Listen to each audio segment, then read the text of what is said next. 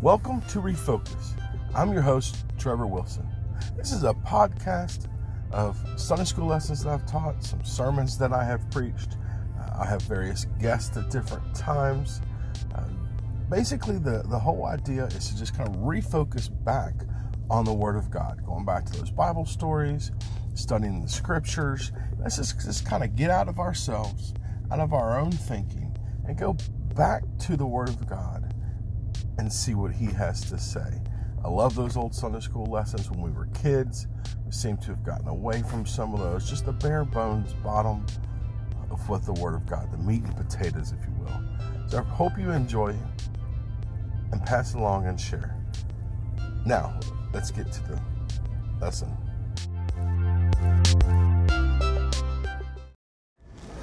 Hello again, Steve Wilson here, still going through the book of Matthew. We have progressed now to chapter 17.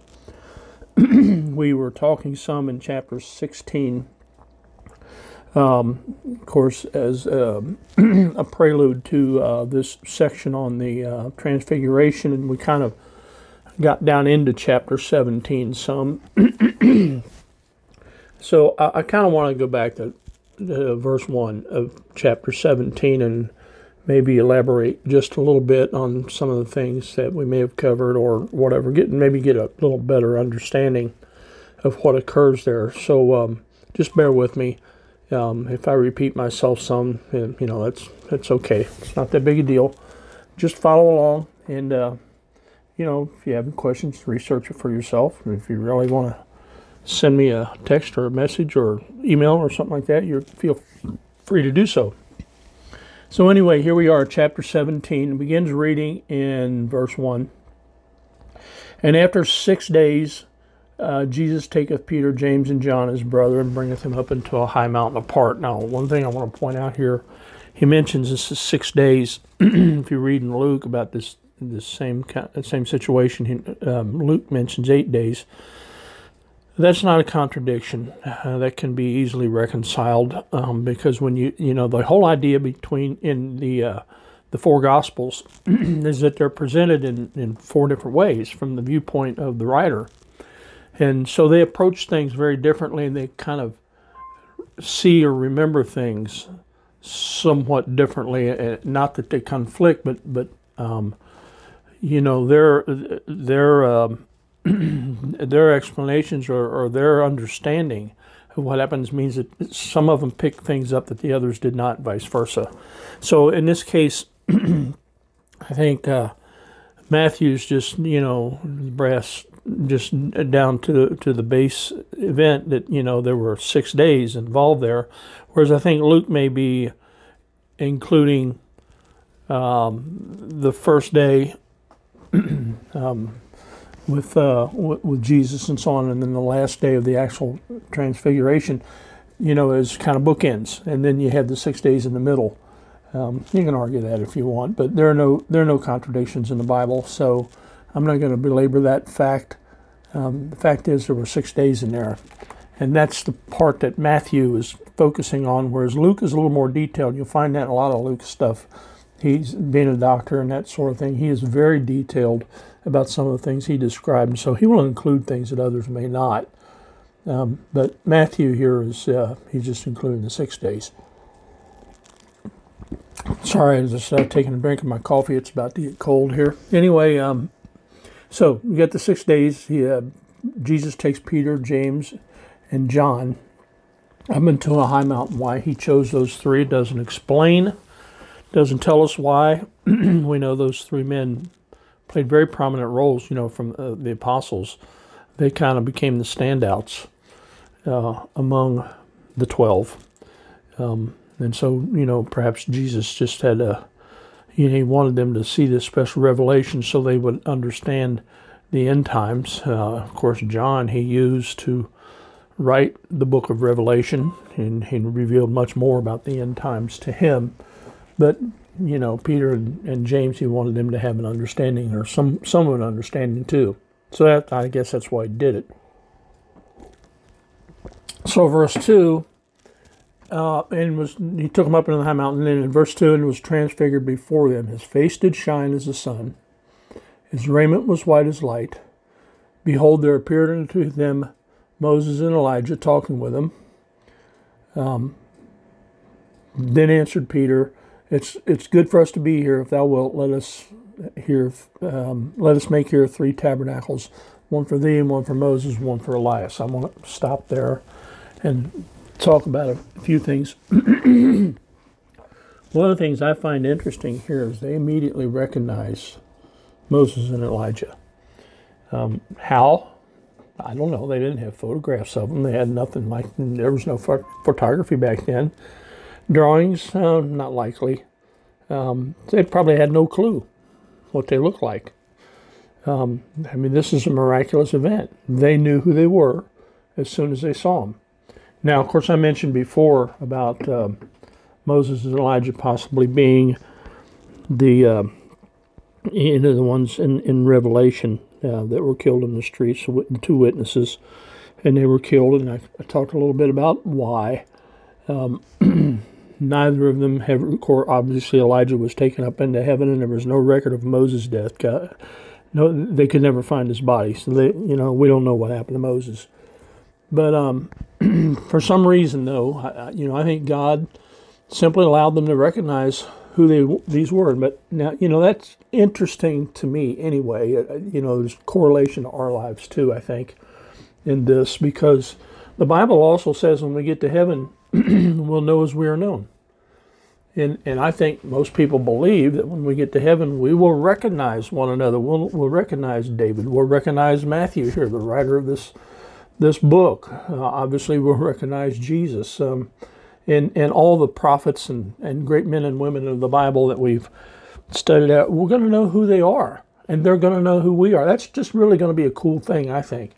That all these heroes of the faith are just going to walk up and uh, say, "Hey, Steve, how you doing? Man, you know, been looking forward to meeting you and all that." I, I, I just, I don't know. That just thrills my heart to believe that that's the way it's going to be in heaven. There's no introductions are going to be necessary. Um, and I think this is kind of a preview of that. So he comes back with uh, Moses and uh, Elijah. Now Elijah, Elijah was taken up to heaven about you know, roughly 900 years prior to this. Moses was uh, went to heaven uh, about 1400 years prior to this. So it's not like they were contemporaries or anything of that nature. They were only contemporaries as far as their service to God. Different roles, but same God, and uh, you know different purposes. Moses, of course, was the lawgiver. Elijah, referred to as a reformer, and then, of course, Jesus is the Messiah.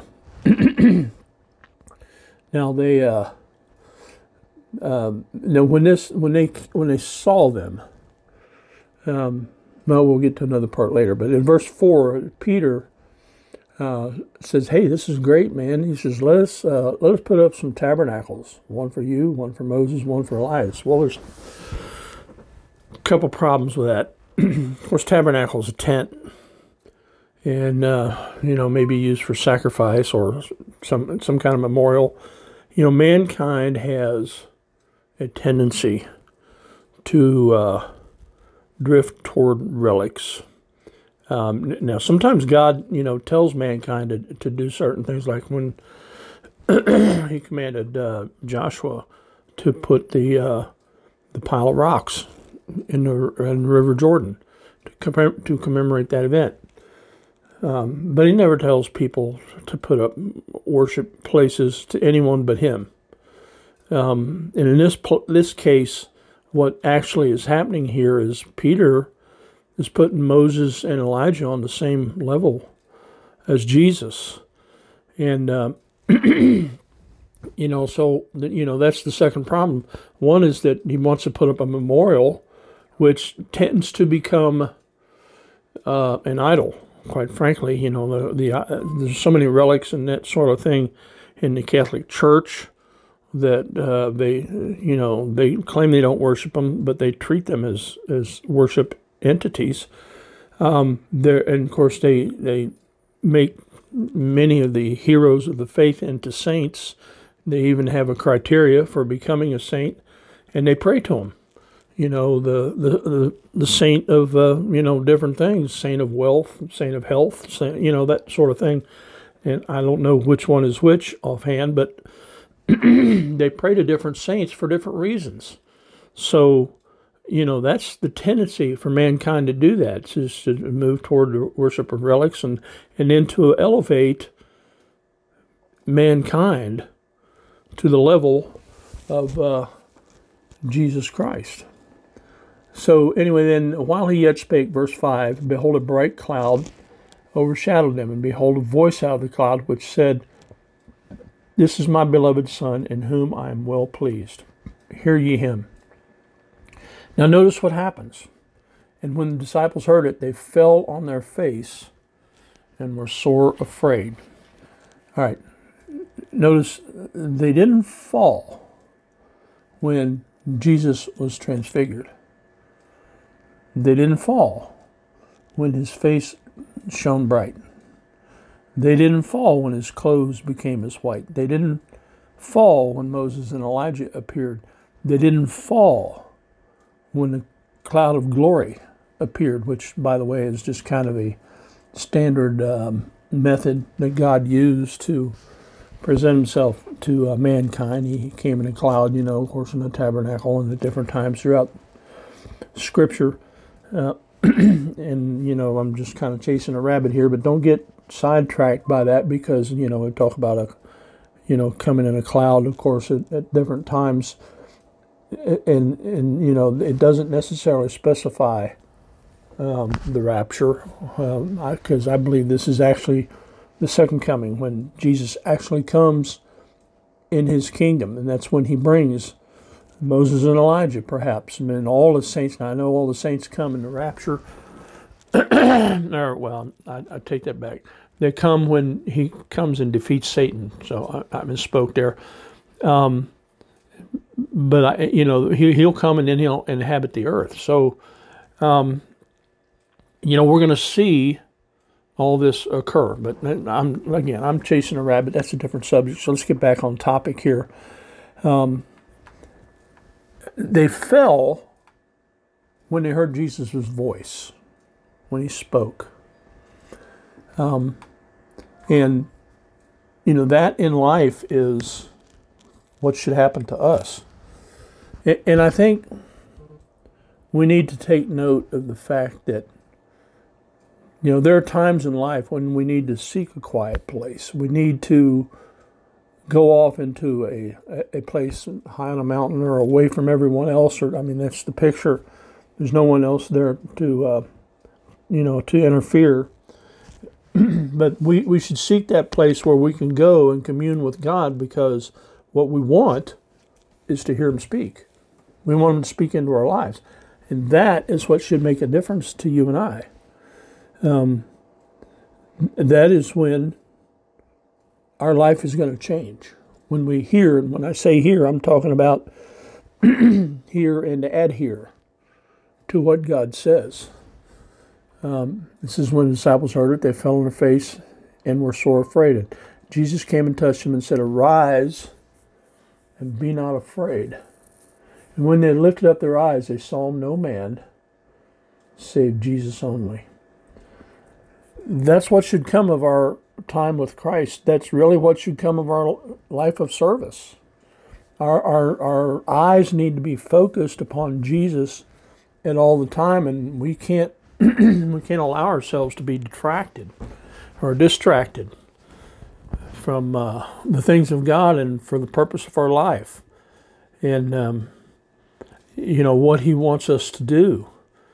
You know, God has a plan for each and every one of us. But our pro- our problem is, while we, we want to fulfill His plan, I think in our hearts we really want to do that.